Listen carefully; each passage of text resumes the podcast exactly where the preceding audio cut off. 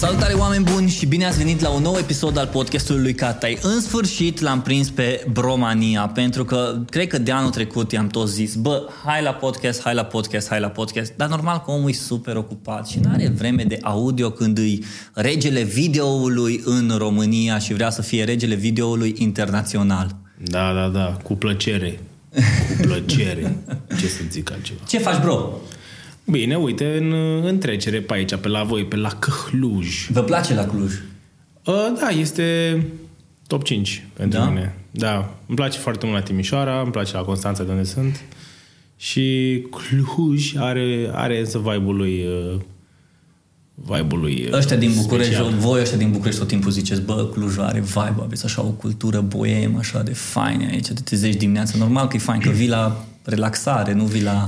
Nu, nu numai de asta, dar uh, e diferență foarte mare de oameni. Oamenii voștri sunt uh, mai, mai de treabă.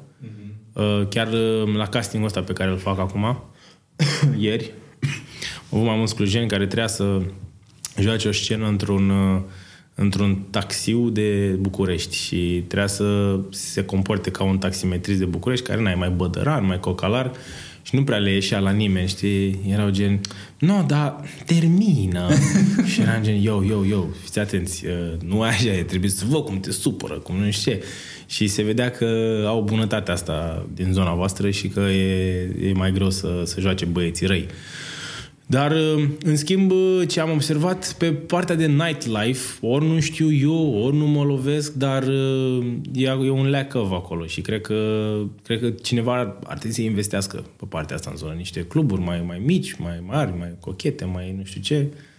Bă, eu, eu cred că la un moment dat ori fost și au, ce am, din ce am văzut, că nu sunt un consumator al nightlife-ului, dar au fost niște cluburi, de fapt la ce club ai fost și tu, la Noua, la ăștia, ăștia la un moment dat erau șmecheri, nu mai știu ce habar n-am. Cel puțin erau O să șmecheri, aflu, că o am să tot... aflu diseară, că ei ne-au, ne-au și ajutat să ne dea să ținem audițiile acolo, că aveam nevoie Ok. de un loc cunoscut și noi nu știm nimic. Și am zis, bă, veniți la club noua toată ziua să facem audițiile și o să mergem diseară să-și petrecem cu ei, să vedem ce e. Dar eu am, mi-am dat seama, poate că voi beți atât de mult la Antold uh, și la ce mai aveți pe aici? Electric. Electric. Bă, noi suntem într-un festival, noi suntem într-un spirit de festival din ianuarie până în decembrie, în continuu. Păi cred că de-aia, cred că de-aia nu aveți Nu, nevoie nu de ne mai nightlife, trebuie că folosiți, nightlife. Da, De folosiți ce? să vă, să vă recuperați. De voi beți prea mult la Antold, mamă, eu am futat de praf la Antold. Mai ales veneam după multe luni de,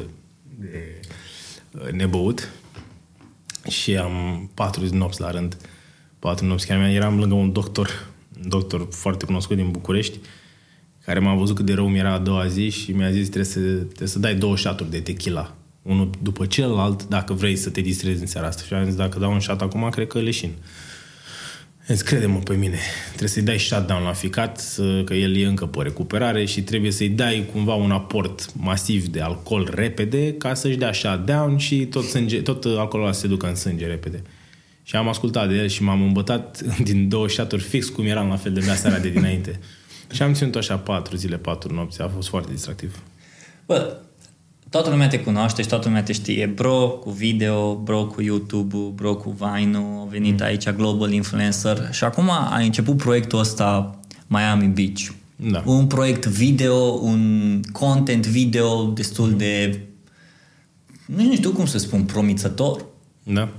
I mean, nu mă apucam. Dacă nu Bun, era promițător La un pentru moment mine. dat tu spuneai că vrei să faci chestia asta. Spuneai că visul tău e să faci un serial, să faci un film, după aia să mergi dincolo și Da. pentru tine la un moment dat partea asta de succes de România e ok la nivel de local, dar vrei să mergi la nivel internațional. Momentan nu am... Cumva endgame-ul pentru mine, și așa vine Avengers, endgame, uh, endgame-ul pentru mine este să, să fac filme și seriale toată viața. Adică eu vreau să mă pun într-o poziție în care să-mi permis să fac asta toată viața, până mor. Uh, și cum toți au în uh, zona lor de lucru au niște valori sau niște locuri unde vor să ajungă, pentru mine acolo este. Dacă fac chestia asta și evident, la nivel din ce în ce mai bun, la, la nivel din ce în ce mai înalt, asta însemnând și America, uh, nu știu nu știu exact care o să fie acolo drumul, dar știu că trebuie să cumva să, trebuie să fac primul meu film, primul meu serial. Și eu de trei ani de zile mă chinui să fac un, uh, un serial. Ce înseamnă că te chinui? Ce înseamnă că te chinui? Păi asta e că oamenii știu zero despre chestia asta. Ei știu zero despre ce faci tu ca om, pentru că ei văd doar ce postezi și văd doar Hăhălelile, hăhălelile văd. și nu numai asta, dar ei văd și gen, nu știu, dacă nu postez mai puțin, că evident și ritmul meu a scăzut față de primii doi ani când numai asta făceam, pentru că a trebuit să-mi uh, împart timpul și către afacerea cu influencerii și către aceste seriale și filme. Ce înseamnă este luat, făcut echipă cu oameni, pentru că nu poți face singur,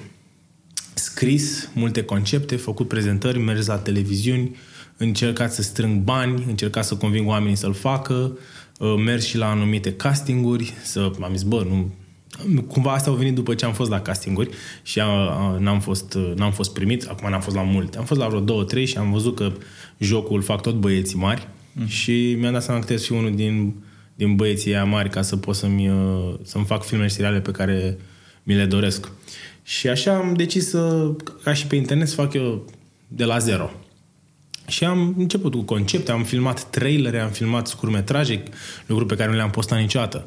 Adică ele încă sunt pe rafturi, încă sunt în baze de date, încă sunt promise pe la uh, HBO-uri și Netflix-uri și ProTV-uri, uh, dar uh, lucrurile se mișcă foarte greu, depinde de multe forțe pe care eu nu le dețin.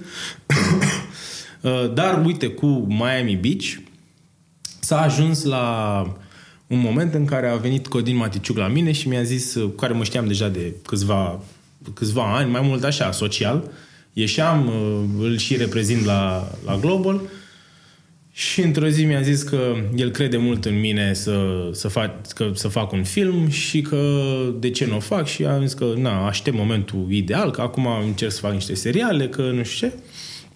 Că am zis în capul meu că era internet, serii de internet, că acum nu știu dacă să dar se poartă și seriile de internet, adică povești legate, nu doar sketch sau vlog. Uh-huh. E o serie narrativă legată. Același personaj apar na, de okay. mai Ok. multe ori, cum uh, de la voi cei mai famoși sunt roboții care erau, e o serie, uh-huh. cum ar veni. Uh, Am făcut și eu acum vreo 2 ani cu niște, se chema First World Problems și era cu niște oameni uh, când niște oameni din evul mediu care pățeau Ok. okay. niște lucruri pentru prima uh-huh. oară. Alea sunt serii. Și am zis, mă, faci uh, content uh, de sketch-uri, vine după aia faci serii, după aia ziceam, trebuie la un moment dat să fac un serial și pe aia film. No, și când mi-a zis chestia asta, mi-a, mi-a piciuit și ideea cu Miami Beach și împreună am dezvoltat un, un plan de marketing pe care îl consider inovativ și uh, care nu s-a mai făcut niciodată în România pentru că na, e inovativ și uh, care cred eu că setează baza pentru viitoarea mea carieră în, uh, în ale filmului și long form content, aș vrea mm-hmm. să numesc. Pentru că sketch-uri and stuff, it's fun. Dar uh, long form content îți dă ocazia să iei un om și să-l pui într-un scaun și să îți consume ce vrei tu să-i dai mult mai adânc. Adică pe net noi ne uităm toți în mers, conducând, în tramvai, uh, cu prietenii la un party și consumi superficial. Adică, na, te, nu, nu poți să-i dai ceva acolo ca să stea să absoarbă cu adevărat. Pe când într-un, la un serial sau la un film știi că stă într-un scaun și se uită special pentru chestia aia, gen, bă, gata, hai să vedem o oră, jumate, două, ce, a vrut, ce vrea să facă ăsta aici, știi? Mm-hmm. Și pe lângă asta e un challenge. Adică toți, sper că toți vrem să, să creștem. Toți ne dorim evoluție și pentru mine, ok, am, am înțeles tărâmul ăsta, l-am, l-am cucerit sub o formă sau altă, what's, what's next, what's next, what's next, what's next. Crezi că l-ai cucerit? Mă, la internet mă refer. Da. În România, crezi că l-ai cucerit? Am cucerit sub, folosesc ca un termen de, nu de gen, gata, am făcut tot, uh-huh. dar aproape tot. Și am înțeles cum funcționează, văd unde merge, uh, pot întotdeauna să mă întorc la el, să-l fac, dar pentru mine platformele nu au contat niciodată atât de mult. Adică nu mă văd un YouTuber, un Facebooker sau un Instagrammer. Eu, ca drept uh, consumator, îmi place foarte mult Instagramul, să stau pe el, stau foarte mult pe el, prea mult pe el. Uh, dar uh, nu, nu consider că am vreo apartenență sau vreo uh, datorie față de o platformă pentru că și nu știu ce. Uh, adică uh, eu tot ce fac, eu fac pentru mine. Nu fac pentru public. Și mi se pare că Asta e, e destul de ciudat să zici. Nu, mi se pare că e sincer să zic. Și mi se pare Că că... toată lumea spune, a, nu fac pentru mine, fac pentru public. A, eu sunt pentru public, trebuie să faci pentru public. Pentru că sunt niște ipocriți. Ei nu vor să recunoască. Noi facem asta pentru noi în primul rând, pentru că ca oameni suntem foarte egoiști. Și eu o fac pentru mine, îmi place la nebunie să mm-hmm. filmez. Îmi place să primesc atenția, îmi place să primesc like-uri, să fie viral, îmi place să fac ceva ce a stănit râsul în tine, că de aici a plecat totul pentru mine, dorința de a face oamenii să râdă. Uh-huh. Deci e clar că o faci pentru tine în primul rând. De aia sunt niște, niște oameni care zic niște chestii care știu că trebuie auzite. Chestii piaristice până la urmă. Chestii piaristice și da. podcastul toți, nu-ți face ce plăcere să-l faci ție mai întâi? Păi, ba da. No? Și după aia ba da. vrei să-l dai Asta și a fost personal nu? challenge Da, da. Asta zic, știi, de aia, de aia le zicem lucrurilor pe nume cum ar Clar, veni, clar. știi? Și de aia, făcând asta pentru mine, platforma contează mai puțin. Contează să pot să fac asta în continuare. De aia s-a terminat cu mâine cade internetul, mă duc pe scenă într-o secundă. Uh-huh. Platforma mea nu mai e digitală, e scena, unde fac show-uri live, fac o piesă de teatru. Nu Ai jucat în teatru în România. N-am jucat teatru în România, dar am început. cu- Adică am început în, în liceu cu teatru. Da, da. După aia am făcut teatru în... uh, Am făcut și... uh, La, ieri aici m-am cunoscut cu doi puști care doar ce fuseseră la Amifran în Arad, care este Festivalul Internațional de Teatru Liceal francofon. Uh-huh. Uh, și acolo fusesem și eu acum 12-15 ani. Uh-huh. Și mi s-a părut incredibil că încă mai ține festivalul ăla de la Arad, unde eu am uh, niște super, super amintiri. Și a fost și locul unde mi-am decis uh, cariera asta de a, de a juca, uh-huh. de a fi actor, de a, fi, de a produce râsete și așa mai departe, pentru că acolo am avut în ultimul an, după ce am început în primul an cu rol de copac, în ultimul an de liceu, am avut trei roluri principale cu râsete multe în, în sală și m-a, m-a încărcat atât de tare și mi-a plăcut atât de mult încât uh, am decis să fac asta restul vieții. Deci a fost un moment drăguț că m-am întâlnit cu acești tineri și ca să, ca să, ca să termin, să zic în asta, zic, platforma pentru mine contează mai puțin. Eu atâta timp cât, uh, cât fac ceea ce îmi place și cât fac, uh, progresez și dau omului un, un produs cât mai bun, eu cred că e un win-win pentru toată lumea. Pentru că cel mai prost comentariu pe care poți să-l citești pe net este uh, bă, de ce faci X, Y, nu știu ce, că fără like-ul nostru, fără subscribe-ul nostru, nu, nu știu ce, nu știu cum, poate ai mai văzut chestia asta. Adică aș accepta asta dacă ar veni 500 de mii de oameni și m-ar lua de pe stradă și mi-ar spune, tu, nu știu ce faci, dar te duci pe net acum, îți faci canal și noi toți te urmărim, da? Dacă eu aș avea vreodată așa garanția, atunci da, el le-aș mulțumi, le-aș spune, bă, da, chiar voi v-ați luat de pe stradă și voi mi-ați dat like și subscribe. Dar nu e cazul. Am muncit ani de zile să pot să produc ceea ce am produs, ca omul să se uite, să râdă și să decide dacă îmi dă like, subscribe sau ce mai îmi dă. So, suntem, suntem win-win. Mi se pare interesant că vorbim despre un concept pe care, de, în care cred și eu foarte mult. Oamenii vorbesc și în special și la conferințele de marketing și oamenii de marketing și creatorii de conținut vorbesc prea mult despre platforme și vorbesc prea puțin despre conținut. Bă, conținutul ăsta pe, la care trebuie să lucrezi, indiferent de platforma unde o pui, Până la urmă, tu trebuie să crezi în conținutul pe care îl faci, nu neapărat în platforma. Adică noi încercăm să hackuim platforma și încercăm să, a, dacă pun textul ăla, o să ajungă, o să meargă, o să creadă, dar nu lucrăm atât de mult în conținut încât să credem atât de mult în conținutul ăla că, indiferent unde îl pun, ăla o să meargă. Da, da, sunt, uh, e un- așa un fel de raport pe care poți să ți-l faci și întotdeauna conținutul o să atârne 70% sau variabil și restul, când îl pui, cum scrii, cât ar trebui să fie video, irelevante total. Adică, mult, am, și eu am fost la multe de astea și Auzi, dar mă că e bine să postezi între și nu știu ce. Alea vin atât de târziu, alea vin după ce tu ai dovedit că ai conținutul care trebuie. După aia alea intri cu un Google Search și afli algoritmii când. Dar aia e o matrice care poate fi spartă ușor. De multe ori am fost uh, martor la "Pf, o să pun mâine un video de 20 de minute pe YouTube cineva, știi, și zic, bă, it will never work, e YouTube și poate spune și să rupă, pentru că, bă, uite, se face că în momentul ăla publicul vrea să consume ceva uh-huh. de 20 de minute, știi? Și una dintre seriile de online pe care le dezvolt acum este mult mai lungă decât 3-4 minute, pentru că eu zic că e, e momentul pentru asta. Oamenii sunt deja acolo, e o groază de de, cum să zic, ai zis că bipuiești, o groază de tâmpenii sunt pe net uh, și deci sunt sigur că it could work. Adică nu, nu am problema că dacă pun ceva mai lung, dar e bun, o să-și găsească publicul. Și în plus ce înseamnă viral? Noi ne-am și obișnuit prost. Primele, am avut na, peste 100 de videouri cu milioane de vizualizări. Acum nu poți. Hmm. Știi? Ei nu poți să te raportezi acum la tot ce a fost, că au fost uh, alea, nu mai înseamnă Păi raportat la atunci cât, cre- cât conținut se crea, cum se crea și raportat la cât conținut se creează acum și cum se creează. Da, adică e mult mai greu. Mai, da, și mult mai multă lume acum pe net care face. Dar uite, vorbim foarte mult despre, crea- despre a creat conținut și tu ești un creator de conținut. Uh, dacă să poți să creezi conținut, trebuie să consumi conținut, corect? Mm-hmm. Care e raportul tău de creat-consumat? Adică nu ai frustrarea asta de, de multe ori, bă, când consum conținutul, parcă în mintea mea, bă, vreau să crezi, vreau să crezi, uite ce-a făcut ăla, atunci vreau să crezi, dar în momentul în care tu creezi, intri așa într-o stare din aia de moment, bă, nu mai vreau să stau, nu mai vreau să mă uit, știi? Și cumva mintea ta parcă ești un hamster din aia de creat, consumat, creat, consumat, creat, consumat, creat, consumat. Eu nu... Uh, consum, uh, consumul meu e destul de, de ciudat așa, nu, nici nu mă uit la foarte multe chestii. Um, unul, pentru că devin foarte addicted foarte repede și fac binging dacă sunt seriale sau ceva, nu mă mai mișc și încerc să evit asta că îmi scade productivitatea.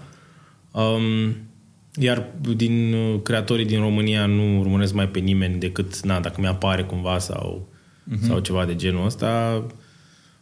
De podcastul n-am reușit să mă țin, încerc să ascult cărți, mai acum încerc când, am, când zbor sau ceva, dacă nu reușesc să citesc cărțile, măcar să le ascult. Uh, merg la filme, asta merg. La filme merg destul de mult și încerc să mă uit și acasă la filme nu numai comerciale, dar să și învăț, mai ales că asta vreau să fac. De exemplu, acum sunt într-o perioadă în care mi-am luat multe filme românești, având în vedere că o să fac un film românesc, să, să văd și eu care e treaba. Că, na, așa a fost și pe net. Când am intrat pe net, uh, știam foarte puține despre internetul din România. Că înainte să-mi fac canalul, am mi-apăreau așa în, în feed, mi-apăreau Mikey H, uh, Bianca Adam, uh, Tequila și Zmenta. Și așa am zis eu că o să am succes. Am zis, bă, dacă ăștia sunt internetul din România, sigur am și eu loc să, să, să rup. Uh, după aia, ulterior, am aflat de Sector 7, de Creative Monkeys, de astea erau... Am aflat după ce m-am apucat și eu ca, paralela asta o fac ca să înțelegi și vis-a-vis de intrarea în film. Adică iau așa un taste, realizez că mi se pare că e loc mult pentru film comercial, mm-hmm. comedie românească, pur comercială, nu, mm-hmm. nu, după, nu după școala, școala veche, știi, de filme făcute pur pentru festivaluri. Da. Și, uh, și tot așa, tot așa intru cu tupeu, încercând să, să repar din uh, greșelile pe care le-am făcut în cariera mea din online. Știi? Adică acum știu care a fost drumul, ce s-a întâmplat, unde am greșit, unde nu.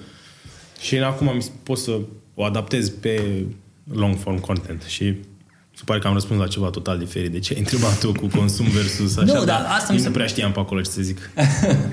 da, știi care e faza? Că mă uit, în special m-am uitat în ultima vreme la tine și ce spuneai tu în prima fază a discuției noastre, că nu mai creezi atât de mult, nu mai, pu- nu mai postezi atât de mult, pentru că deja te concentrezi pe tipul ăla de conținut mult mai larg și ai mult mai mult, de, mult mai mult lucru behind the scene și deja Matei, deja Bromania începe să devină Matei Dima antreprenorul, Matei Dima producătorul, Matei Dima omul de marketing, omul de PR, omul de... Nu mai îi influencer marketingul care îi dai ceva în mână și ți-l promovează sau mm. orice ar face și chestia pe care prea mulți tineri astăzi vor să atingă numai prima parte. Bă, vreau să ajung la 100.000 de followers, vreau să fiu ca și Bromania și gata. Și tu cumva începi să zici, bă, e mai mult decât atâta Adică, ok, ai făcut prima parte, sketch-uri, video, ai ajuns, nu știu cât, nici nu știu câți subscribers ai pe YouTube și astea. Da, da, nici eu nu, la YouTube nu mă uit. Sau ajungi imediat pe Instagram, cred că ajungi imediat la milionul de, de da, followers. Da, acolo, da, acolo sunt, uh, stau aproape de milion. Pe Facebook am făcut deja de, de multe, două, nu știu, un an, jumate, doi milion și pe YouTube 700 de mii, ce a ajuns. Dar ah. l-am și și a asta și cel, venit... A fost, scuze, a fost și YouTube-ul cel mai uh, izolat dintre cele trei pentru mine în, în, în cap. Uh-huh. Adică nu l-am, n-am avut grijă, nu e optimizat, nu, nu e făcut cum trebuie, adică știu că există tot felul de MCN-uri sau cum se cheamă care au grijă de el. E prioritar anul ăsta să mă ocup și de ăla, să-l...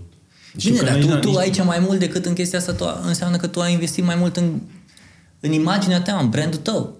Prin da. conținutul pe care l-ai creat, indiferent, încă o dată, indiferent de platforma unde ai pus-o, că ai pus-o pe YouTube, că ai pus pe Facebook, că ai pus pe Instagram, da, că ai început să intri în uh, ai făcut global, adică ai făcut global influencer și ai, ați început să creați un anumit standard în piață de influencer marketing și să vorbești despre influencer marketing nu din, și din perspectiva influențatorului, creatorului de conținut, dar și din perspectiva unei agenții. Și tu, la un dat, ai ajuns la, ai făcut the next step. Ok, nu mai bromania, hă, hă, hă, ci e uh, bromania omul din spatele proiectelor care vreau, vor să aibă impact la nivel național și la nivel internațional. Au venit organic pentru tine sau tu ai știut, bă, vreau să fiu, vreau să ajung acolo? Ți-a venit cumva organic, adică pas cu pas, step by step sau te-ai gândit, bă, asta vreau eu să fac, asta vreau eu să fiu? Că până la urmă mm. colegii tăi, cu care ăsta din, din, uh, din, uh, din state, cu care ai început, cu partea asta cu Van și cu care vorbeai tu cu Zach King și cu toți ăștia, uh, ei nu numai că sunt influencer, dar ei au, lucra, au și agențiile lor, nu? Uh, King Bash, cred că King te Bash. gândești. Uh, și el e un exemplu foarte bun uh, prin parteneriatul lui cu... Are o soră uh-huh. foarte, foarte pricepută uh, care se ocupă de zona asta de afacere din spate și a făcut și cam... Uh, el avea companie de producție de pe vremea când eram în, în, la masterat, când ne-am cunoscut. Uh, având uh, niște părinți care susțineau foarte mult, uh, i-au dat bani să facă și seriale și nu știu ce, de, de încă de pe atunci. el a avut partea asta acoperită și el a venit cu o parte extrem de apreciat de, de muncă multă și evident e și el foarte talentat și așa. Și el, așa a avut el foarte mare succes. Um, dar eu cu tot ce am făcut în România, nu neapărat am văzut o paralelă cu el, mai ales că nu știam ce se întâmplă acolo, efectiv. Mm-hmm. Adică nu stăteam pe telefon, bă, ți-ai făcut agenție, că am văzut că nu știu ce. A fost doar o mișcare organică uh, către a face o agenție, după ce timp de un an jumate am făcut uh, câteva campanii foarte de succes.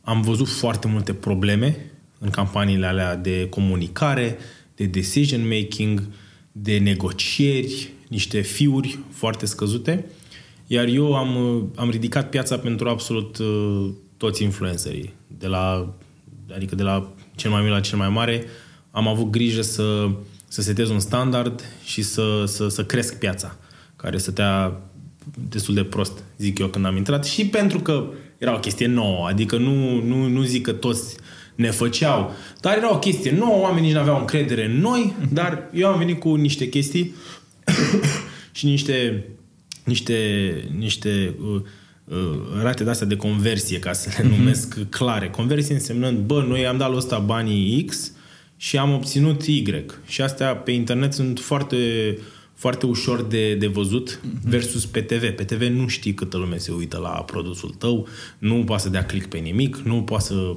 se ducă pe un website să vezi de câte ori au dat swipe up, swipe nu știu ce. Și eu am venit cu chestia asta și am zis, bă, dacă eu am făcut-o și în, într-un an jumate, de fapt erau doi ani de când începusem uh, și am primit contractul Vodafone uh, fiind uh, cel mai mare la ora actuală pentru mine și na, cumva un, un, un vârf unde poți uh-huh. să mhm. ajungi în publicitate, că mai mult decât o multinațională cum e Vodafone, stea imaginea, nu prea ai ce să obții în România decât dacă mergi pe, pe product. Să începi să-ți faci tu propriul produs, să faci bani din a vinde produsul respectiv. Hei, vreți cafeaua, bro? Acolo, da, poți să faci mai mulți bani. Dar ca imagine, n-ai, Atât. N-ai, n-ai unde să te duci. Și, per exemplu ăsta, mi-a fost foarte ușor să să, să îi învăț și pe ceilalți mai mici, mai mici neapărat mm-hmm. ca vârstă, dar mai mici și ca, ca nume sau ca influencer sau cei care veneau din spate, vezi uh, Shelly, vezi uh, Ceușan care e aici cu Grebenișan uh, și ce mai avem noi în portofoliu. Și am luat asta și am învățat toată structura noastră de vânzări pe care o avem la, la Global Talent United se cheamă acum, că am, am, avut niște, am avut niște schimbări de infrastructură după ce am, am fost ceva mai agresivi în a semna mai mulți oameni, după aia am mai eliberat din contracte, acum mergem foarte mult pe talent. Am uh-huh. decis că după ce s-au rearanjat toate, să poziționăm agenția noastră ca agenția care se aduce top pe talent, de la Carla Zims, Antonia Ina, la cei menționați uh, mai devreme în care noi credem. Evident, avem și divizia de aia care they still have to prove something, mm-hmm. avem și divizia care îi ajută pe, pe producție, adică avem mai multe subdivizii, dar um, ne numim Global Talent United de acum încolo. Și uh, cred foarte mult în uh, această divizie de sales pe care o avem noi, de star selleri, pe care noi am învățat, again, pe ceva foarte nou. Adică vinzi un, un, o media nouă, că e un canal de YouTube, că e swipe up de pe Instagram, că e, e un vlog care poate luci pe Facebook, adică sunt niște chestii total noi care, pe care nu poți să le, nu poți să le cunoști și de noi le optimizăm. Uh-huh. Zicem, bă, uite, the hottest shit is this. Asta e cel mai bine. Ăsta e bun pentru că așa. Hai să ne gândim cum amplificăm chestia asta. Hai să ne gândim uh, pe, campania asta este pe uh, awareness sau este pe conversie, știi? Uh-huh. Vrei oamenii să audă că ai o cafenea sau vrei oamenii să vină la cafenea, știi? Adică am optimizat foarte, foarte bine partea asta și am făcut foarte multe campanii în ultimii doi ani, cam doi ani are, are agenția, uh, de succes de la Next Big Vlogger, la... Uh, eu am continuat pe Vodafone, a venit și Antonia între timp, uh, care tot, tot semnată la, la noi și am produs performanță și pentru mine asta a fost de mic. Am vrut să fac performanță, eu așa o văd, știi? Uh-huh. Și orice brand care vine către mine, pentru mine e un challenge nou super fain. Pentru că trebuie să găsesc o modalitate de a expune ceva, de a crea ceva, de a îl pune în mintea omului. Un exemplu foarte bun din piață din ultima vreme este cel făcut de Alex Coteț cu micuțul la huse, huse da. nu mai știu, uh-huh. huse de telefon. A fost foarte viralizat uh, și ăla e exemplu perfect de om de internet cum e Alex, fondatorul Sector 7, Uh, cu un influencerul corect, Micuțu, care e super fresh, care și el este la Global Talent United, by the way, uh, și cu, uh, cu glumă inedită, făcută și puțin meta gluma, mm-hmm. făcută și autoironic, adică hit, le-a căzut serverul la oameni, știi? Mm. Și aia înseamnă conversie. Conversie clară. A fost și awareness, a fost și... A intrat, au intrat oamenii pe site, deci clar clar a mers reclama dacă scade serverul, știi? Da. N-ai cum să mai... N-ai, știi clar de unde a venit boom și succesul, știi? Eu, e, um, cu siguranță ai informații în spatele, în spatele proiectului, corect? Informații gen brief? Informații gen brief, informații gen, bă, dacă facem așa, așa o să iasă și o să Băi, impacteze. Noi, noi uh, ne dorim să estimăm cât mm-hmm. mai mult. Evident, sunt multe forțe pe care nu le putem controla. Dar uh, din experiență, din niște date clare și așa, avem și noi niște, le numesc agențiile KPIs, care pentru public uh, indicator de performanță. Indicator de performanță. Adică, bă, dacă noi îți dăm cafea pentru sketch-ul ăsta să apară, câtă lume crezi că o să se uite la sketch-ul ăsta, știi? Și eu mă uit uh-huh. pe ce idee am, mă uit dacă e relatable enough, mă uit dacă ai nu știu, ce elemente mai ai în video. Poate uh-huh. e o scenă de acțiune, poate e o scenă gen iubi nu-și bea cafea, nu e, iubi nu e apă, nu-și bea cafea, știi? Mm. Și e ceva relatable. Mulți, da. mulți trec prin chestia asta. Și atunci te gândești, da, it will work, cam cât fac eu în medie, uh-huh. alte media, hai să zicem că mai scade puțin care un brand în ea, uh-huh. deci oamenii automat și estimezi. Și dai la oameni și ei așteaptă să vadă dacă merge. Și poți să ai, na, poate să fie mega, pentru că, again, nu e controlabil, poți, poate să aibă mega boom, să se ducă, nu știu, să prindă într-o, într-o zonă unde oamenii beau foarte multă cafea și uh, să, să, să, să spargi indicatorii de performanță. Hai să trag linie despre marketing. Pentru că podcastul e ăsta cu marketing și viață și vreau puțin să vorbesc despre partea asta ta pe care poate nu ai discutat-o sau nu ai prezentat-o tu ca și Matei Dima, Bromania, hai să nu Bromania, ci Matei Dima, ai vorbit despre uh, importanța părinților în viața ta la un moment dat. Oh, da, da.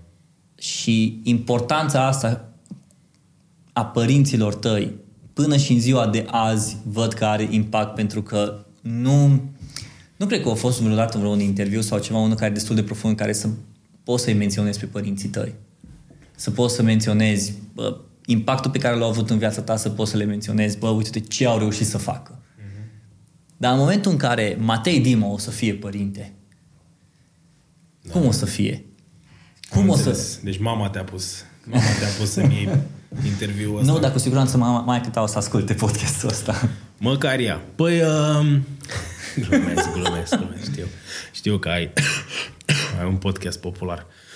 Uh, deci m-ai întrebat uh, când o să se întâmple asta, ai zis? Nu, m- m-a întrebat când o să se întâmple chestia asta, cum o să fie Matei Dima ca părinte. Cum o să fiu? Băi, mi-am, mi-am pus întrebarea asta, sincer, îți zic super sincer. Mi-am pus întrebarea asta mai mult în ultima perioadă decât în, uh, în, altă, în, alt, în alte timpuri. Pentru că și văd în jurul meu, deși eu nu sunt genul neapărat să facă văd în jurul meu, dar văd, uh, văd cum uh, mulți prieteni ai mei uh, găsesc o fericire majoră în, uh, în a aduce uh, un plod uh, pe, în, în viața asta. Și uh, stau acum și analizez situația pentru că așa cum fac entertainment pentru mine, n-aș vrea copilul pe care îl fac să fie neapărat un, tot un gest egoist, știi? Adică să zic, băi, mi-ar aduce fericire, hai să-l fac. Până la urmă e o viață de om pe care eu o las pe, pe pământ și sunt foarte responsabil din punctul ăsta de vedere. Deci nu aș vrea să, să fie un gest egoist, știi? Să faci un copil ca să fii tu mai fericit sau să, să, să fie, să-mi doresc să trăiesc prin copilul respectiv chestii pe care eu nu le-am trăit. Înțelegi ce zic aici? Uh-huh. Adică e o, e o chestie asta mai deep la cu care mă gândesc vis-a-vis de aducerea unui copil uh, uh, pe lume, dar uh, sunt foarte sigur că o să fiu ok. Adică sunt, uh, nu, nu-mi fac griji că nu știu că... O să fie nu o să am overprotective. grijă. Chestiile astea nici n-aș putea să zic dinainte. E posibil să fiu overprotective, mai ales că îmi doresc atât de mult băiețel încât sigur o să fie fată. Deci, hmm. da, cu o fată, da, o să fiu destul de overprotective. De Chigi Chigi Bang Bang din Bad Boys 2. Nu? Da, da, da, da, da, da, da, exact, exact scena aia. Um, caut și foarte multă informație în ultima vreme despre adopție. Aud că da. e foarte greu să, să faci asta în România. Că, până la urmă, de ce să faci alt copil dacă deja sunt atâția care n-au, hmm. n-au ajutor pe lumea asta? Putem să luăm din ăștia care nu-i ajută nimeni. Uh, și, uh, Crezi că ai putea face asta acum?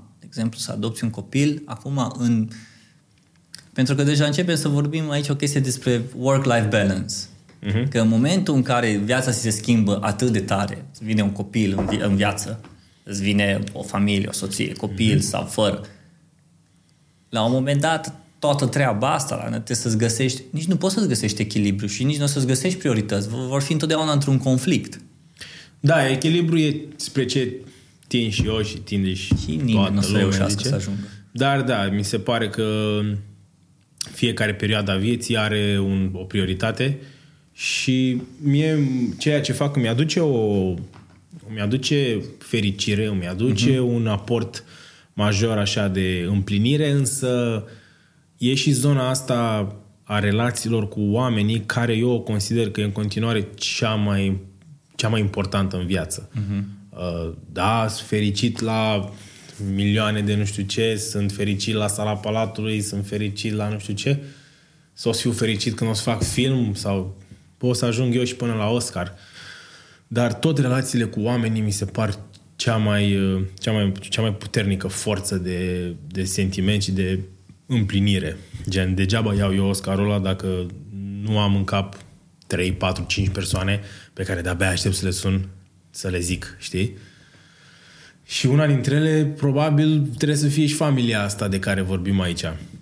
Deci, uh, da, sunt deschis și mă gândesc la asta. Uh, ar fi un dezechilibru, dar eu cred că și o familie te, te calibrează cum nu te calibrează nimic. Adică dacă acum eu ies în seara asta și mă culc la 4-5 și mă trezesc mâine la 1 și îmi mut întâlnirile pentru poimine, nu pierd mare lucru, știi?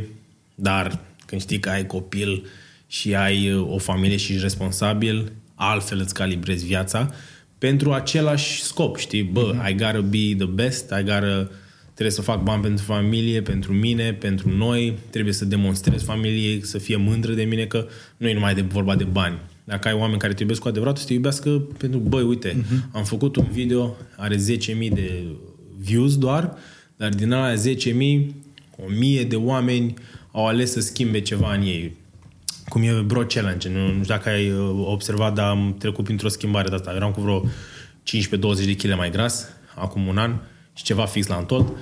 Și am trecut prin niște schimbări majore și l-am, am insuflat și publicului meu schimbarea asta și am început să primesc foarte multe mesaje. Bă, uite, m-am apucat și eu de alimentație. Dar ce te-a făcut pe tine să schimbi chestia asta? Te-ai trezit într-o dimineață, te-ai uitat în oglindă și ai văzut că, bă, nu se poate așa. A, din totdeauna eu am avut battle-ul ăsta. Am, mi-am schimb greutatea constant și um, cumva tot dintr-un sens de a prioritiza mi-am făcut o listă prin vară sau ceva, nu, mai mai de mult și am pus sănătatea pe primul loc. Și de-aia am și zis în primul episod că toți oamenii în vârstă când ne zic sănătate, mai că știu ei ce vorbesc, știi? Mm. Nu știu dacă la voi zic asta bătrânii, da? da? Zic sănătate, mai că e mai importantă ca toate. Și eu mă gândeam mereu, bă, dar oamenii ăștia au văzut niște lucruri oribile în viață. Adică toți bătrânii au trecut prin comunism, au trecut prin niște mm. perioade foarte grele. Și ei mereu zic, tot că sănătatea e prioritară. Ar putea spune și ei, mai că să ai drept la vot. Asta e cel mai important, că ei n-au avut uh, foarte multe lucruri.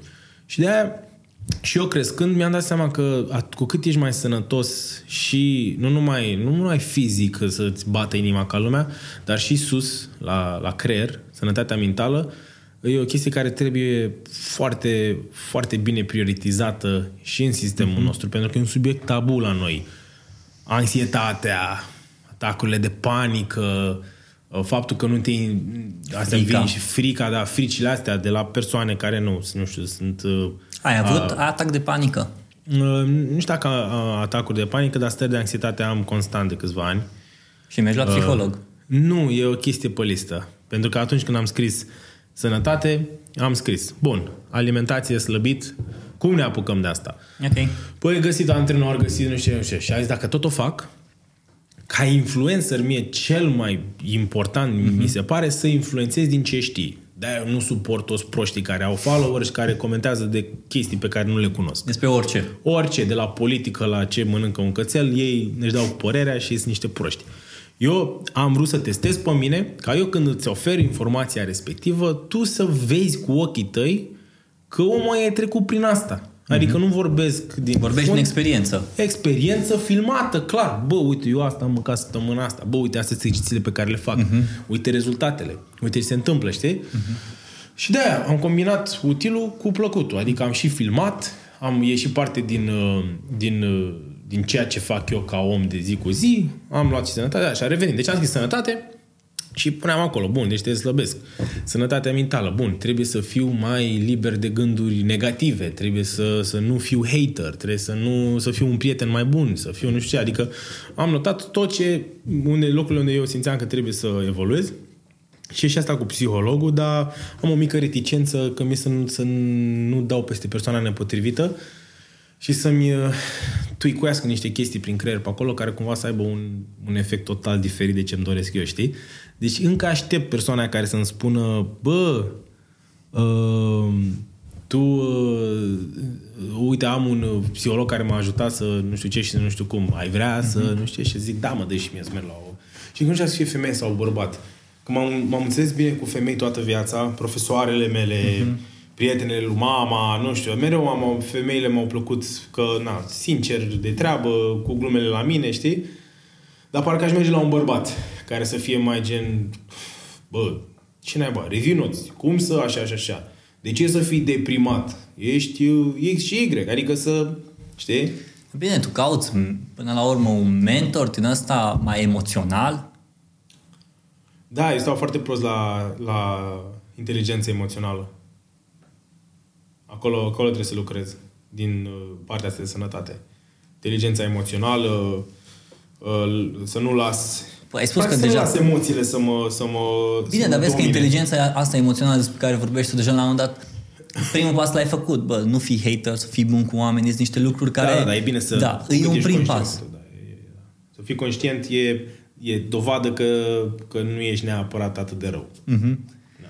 vorbește puțin despre frustrările tale cele mai mari ca și... Uh, ma, ca Matei Dima, nu ca Bromania, cele mai mari frustrări ale tale chestia asta că, bă, atât de tare mă frustrează chestia asta încât dacă m-aș apuca de treabă, poate aș reuși să o rezolv. Mm-hmm. Frustrarea mea cea mai mare este faptul că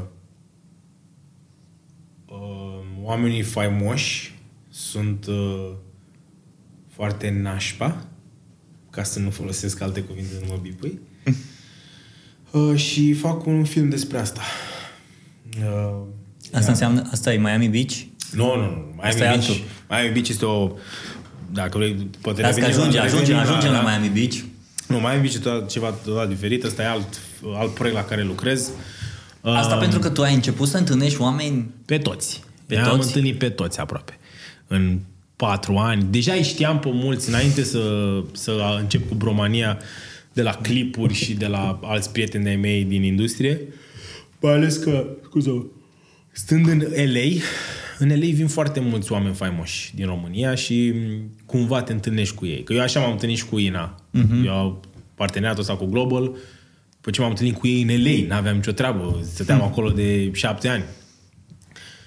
Uh, și am cunoscut oameni faimoși și nu numai, deci când zic faimoși nu vă imaginați, dar și influencerii de acum și na, și politicieni am cunoscut, dar orice om care are un following de ăsta, îl știu în realitate și îl știu cât de nașpa e ca om și când intru și văd ca au susținători și că îi apără lumea și îi văd cât de falși sunt. Asta mă deranjează. Nu că ție nașpa ca oameni, dar sunt extrem de falși. Adică sunt atât de falși și media, gen TV-ul, știrile, filmul, aproape orice media e atât de ușor de corupt dintr-un simplu edit, dintr-un hmm. simplu încât oamenii ăștia profită de asta și și așa, efectiv, efectiv mă, mă doare când văd cât de fals e totul în, în, în media asta, care e atât de influentă.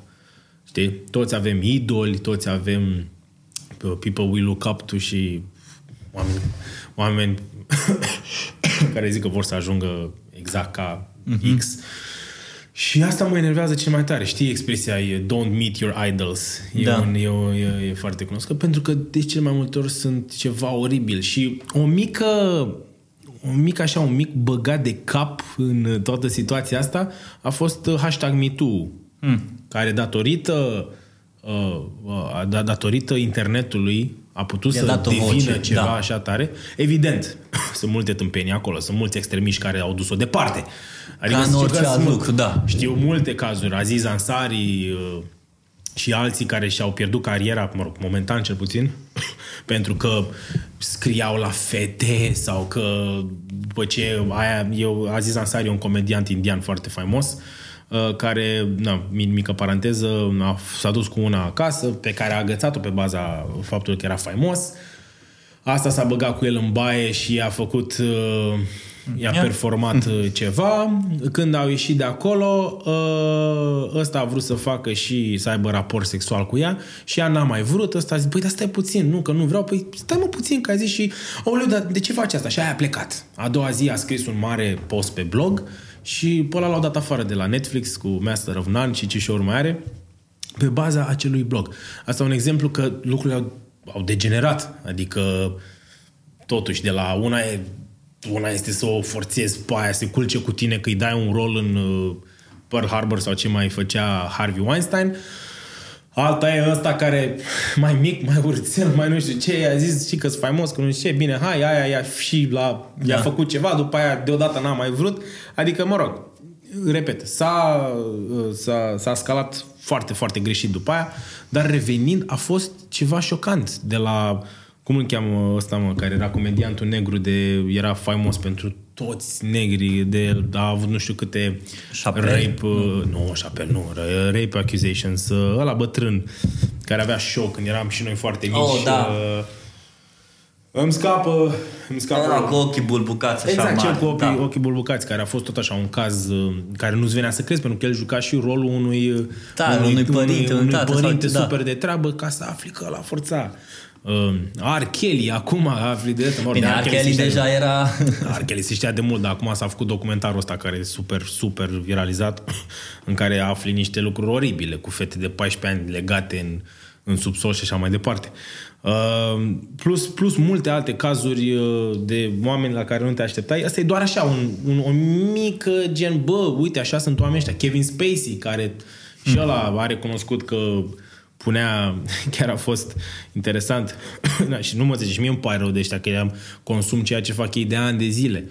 Da, Kevin Spacey e un actor genial, dar eu sunt de partea acelor oameni care odată ce află chestiile astea, mie, mi-e destul de greu să-l mai, uh, să-l mai urmăresc. De ce? Pentru că eu sunt în lumea asta. Un om de acasă îl înțeleg, care nu e, nu e în lumea asta, îl înțeleg să zică, bă, Kevin Spacey. Ce o fi făcut? Nu știu, nu mă interesează. Ia uite ce bine joacă în House of Cards. Dar eu trăind printre oamenii ăștia zi de zi, la raporta la România și văzând ce, ce, ce tâmpenii se întâmplă în spate, nu pot decât să să mă gândesc la asta când îl văd, mm-hmm. știi? Bă, uite și ăsta a pus mâna pe fundul la băieți mici când era mare șmecher, știi? Și da, uh, asta este, revenind la întrebarea ta vis-a-vis de frustrare, am o frustrare foarte mare cu, cu fake-ness-ul care, care există în, în industriile astea și, și cu faptul că nici nu văd rezolvări, pentru că toate au la bază banii. Crezi că li s-a urcat la cap și deja la un moment dat, bă, nu mai au limite, se consideră un fel de mini-gods, mini-zei și pot să facă orice, oricând, oricum, nu-i mai interesează. Până la urmă, cu bani poți să cumperi tăcerea. Da, 100%. E unul din motive. Unii au și probleme la cap clare de dinainte. Mulți scapă pentru că na, sunt, sunt, cum ai spus și tu, mm-hmm. au nu știu dacă bani, cât putere. Hmm. Știi?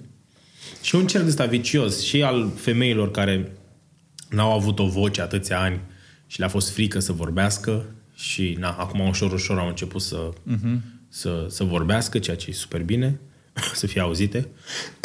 și na, a fost un cer vicios care eu zic că acum în 2019 o să se mai, să se mai rărească pentru că intervine și frica. Adică, na, altfel, altfel o faci când știi că de la un singur articol pe blog poți să-ți pierzi o carieră. Hmm. Sper. Dar tu nu vrei asta.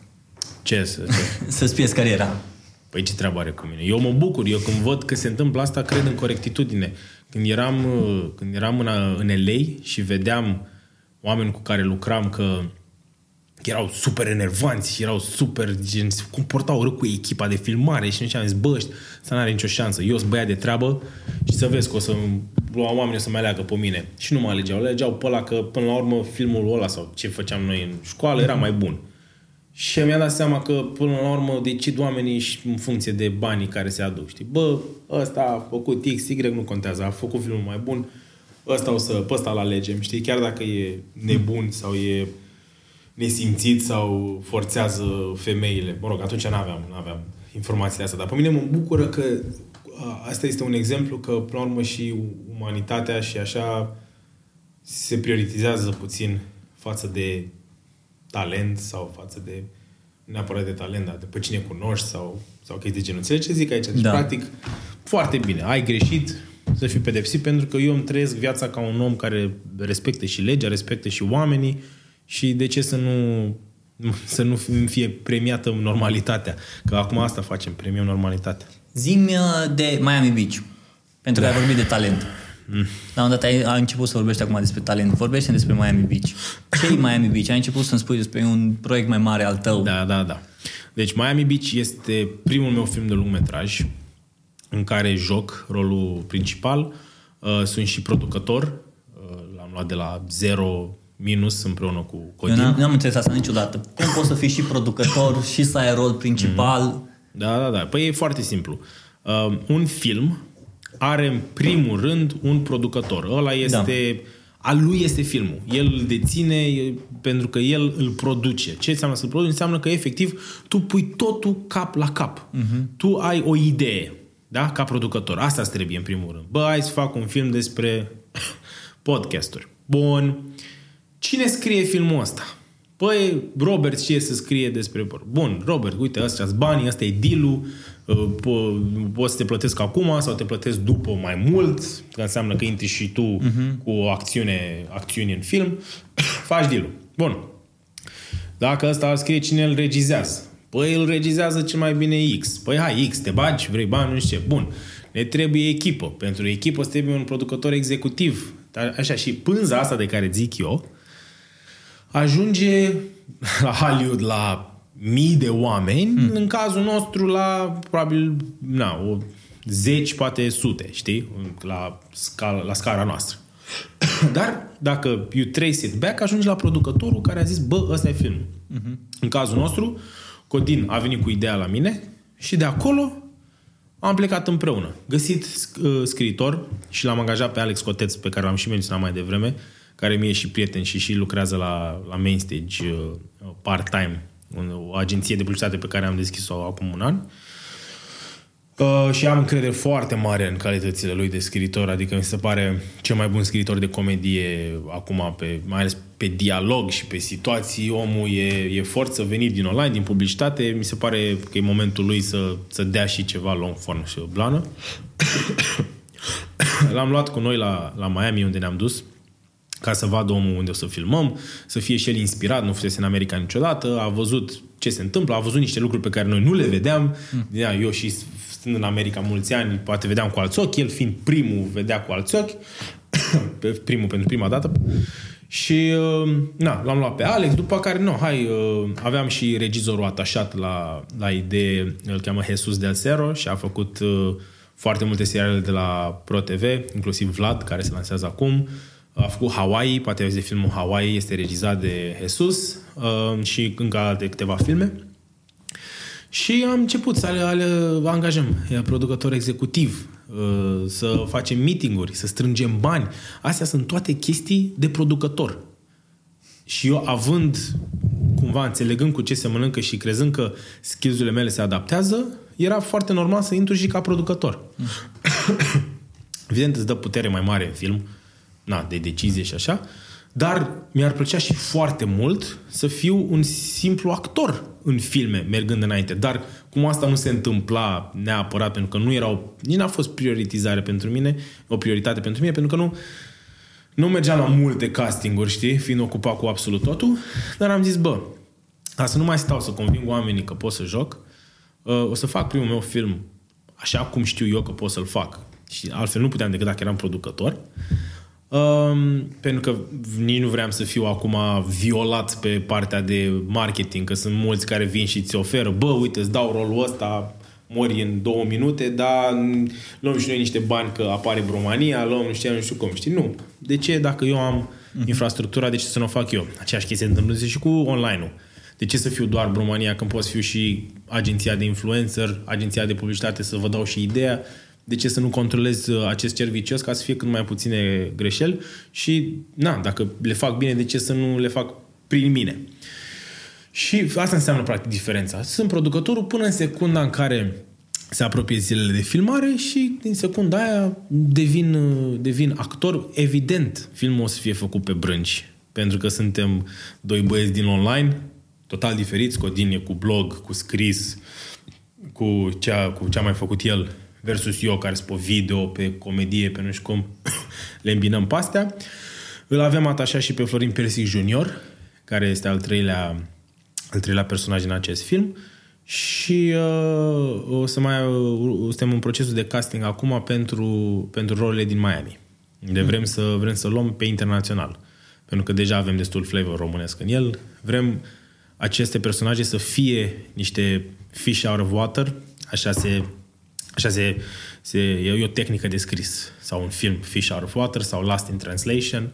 Uh, de, uh, nu, nu scuză-mă, Last in Translation. Last in Translation este filmul cu Bill Murray, dacă știi, care este scris ca un fish out of water. Este el în, uh, în Japonia, dacă nu mă înșel, sau ceva de genul. Ce înseamnă asta? Că tu te uiți la ăla într-o lume total diferită de un care el e obișnuit și asta va genera umor, practic. Uh-huh. Și în cazul nostru, cei cele două personaje principale, eu și Codin, suntem doi băieți simpli dintr-un oraș mic din România care obțin o oportunitate de a munci în America, uh, trăind într-un fel visul american pe stil românesc și anume să facă bani repede, muncim puțin. Și uh, evident acolo sunt prinși într-o rețea din asta uh, de a unei mafii mai mici de pe acolo Uh, și sunt prinși cumva și dați ca niște țapi spășitori la toată, toată treaba de acolo. Aici a venit și umorul. Ei crezând că uh-huh. se duc și na, să fie lejer, o să fie, să fie românași acolo, să le meargă bine, dar ei de fapt acolo sunt luați de proști. Când îi dai drumul? În, într-o lună filmăm uh, România, adică Ok. tot ce înseamnă cadre de România și în aprilie mergem și stăm în Miami oricât e nevoie să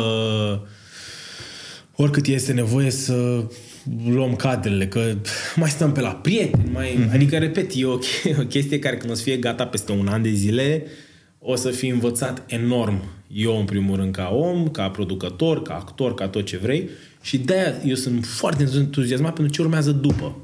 Adică o să fiu din tank, gata, știu, ok, am văzut cum am făcut rost de bani, am făcut, mm. am văzut ce înseamnă să filmezi multe zile la rând și, na, încerc foarte mult să mă bucur de proces pentru că e o muncă titanică, dar cred mult în It's about the journey, not the destination și cred mult că, că și vreau foarte mult să mă, să mă simt bine făcând asta. Adică mm-hmm. nu mi-am dorit nimic mai mult decât să stau pe platouri, să filmez, să, să mă apropii de uh, uh, de uh, echipa de filmare, să creez uh, relații de prietenie cu alți actori, să, să călătoresc în lumea asta și adică e, e visul meu și vreau pe lângă toată munca asta pe care o, o depunem titanic, adică uite, și practic și tot, toate plecările astea pentru castingul din țară, care face parte din campania noastră de marketing, noi luând, uh, luând uh, bugete de la branduri pentru niște campanii în jurul filmului, ca să bugetăm filmul, că altfel n-am, n-am, n-am de unde să dau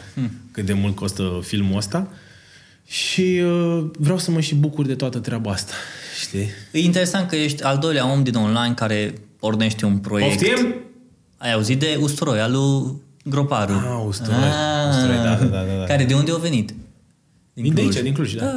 da știu, știu, știu, știu. Cred Și că... asta mi se pare foarte interesant și fascinant cumva. Oamenii din, din online au reușit să ducă și să facă chestia asta și cumva ești al doilea om care reușești, care își se aruncă în aventura asta de a face un film. Da. Cumva e așa o satisfacție pentru mine ca om de online, care zic, bă, fii atent ce mișto, uite încă un om din online care reușește să facă un film. Băi, hai să... hai să avem răbdare, să iasă, să fie totul bine, adică uh, am entuziasm mult, dar uh, e atât de multă treabă înainte mergând încât uh, încerc să încerc să mă liniștesc, știi, și să zic uh, și să mă, să, mă, să mă bucur așa de fiecare zi. Devenirile astea, uite, Cluj, mai văd oameni care nu i-am mai văzut de mult, mai caut un mesaj de la vreo fată, ceva. E Pe Tinder. Nu mai stau pe Tinder. E foarte greu să stau pe Tinder. Îmi ia, îmi ia jumătate de oră să convin că sunt eu. Nu crede nicio fată că sunt eu. Și după ce am convins-o, încă jumătate de oră trebuie să stea să-mi explice cum ea e pe Tinder, doar ca să vadă despre ce e vorba, ca să nu pară că își caută ceva neserios. Și până la urmă, rata de conversie este super scăzută. Adică voi ca și agenție nu vindeți Tinder. da, exact. Matei, mersi foarte mult.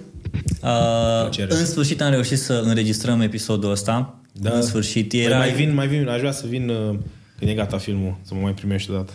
Bă, nu știu, mă mai gândesc să văd atunci, depinde ce Te rog. buget ai. A, găsim, găsim de la...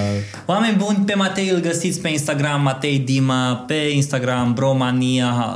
Uh, de fapt, oricum, nici n-are rost să încep să vă zic unde să-l găsiți, că oricum voi vă dați seama unde îl găsiți Da, pe poate să Bromania. interesă, că poate sunt unii Da. care nu s-au mai uitat de ceva. Cei care nu-l știți, cei care nu-l cunoașteți și uh, cu, sa- cu mult respect o salut pe mama Da, da. lui Matei.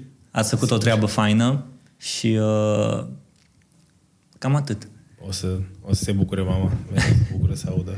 Atât a fost episodul de azi. Vă mulțumesc frumos că ați ascultat uh, și uh, dacă aveți ceva întrebări sau ceva ce v-a plăcut de, din episodul ăsta sau pur și simplu poate v-a făcut să vă gândiți la ceva care ar trebui să-i transmiteți lui Matei, pe știți unde îl găsiți pe el, iar dacă vreți Ce? să... Ce, ce ai făcut? Dacă ai ai pus scris- să mă întrebe? Nu. Acum mă trezesc cu mesaje, trebuie să le și răspund? Mă, nu o să fie 100 de mii, adică nu e ca și cum am un milion, o să ai acolo vreo 2-3. Da, care mă, ia- o glumesc. să le spun lor, bă, du-te, scrie acum. Hai, treacă, sau nu fac eu trei conturi din astea fake. Ca Kerbert, ca Așa, lasă-mă să termin. Epi- Auzi, termină tu. Așa îmi zic toate. Te rog, termină tu primul. Ok, bun. Asta a fost episodul de azi. V-am salutat. Pa! Pa, pa.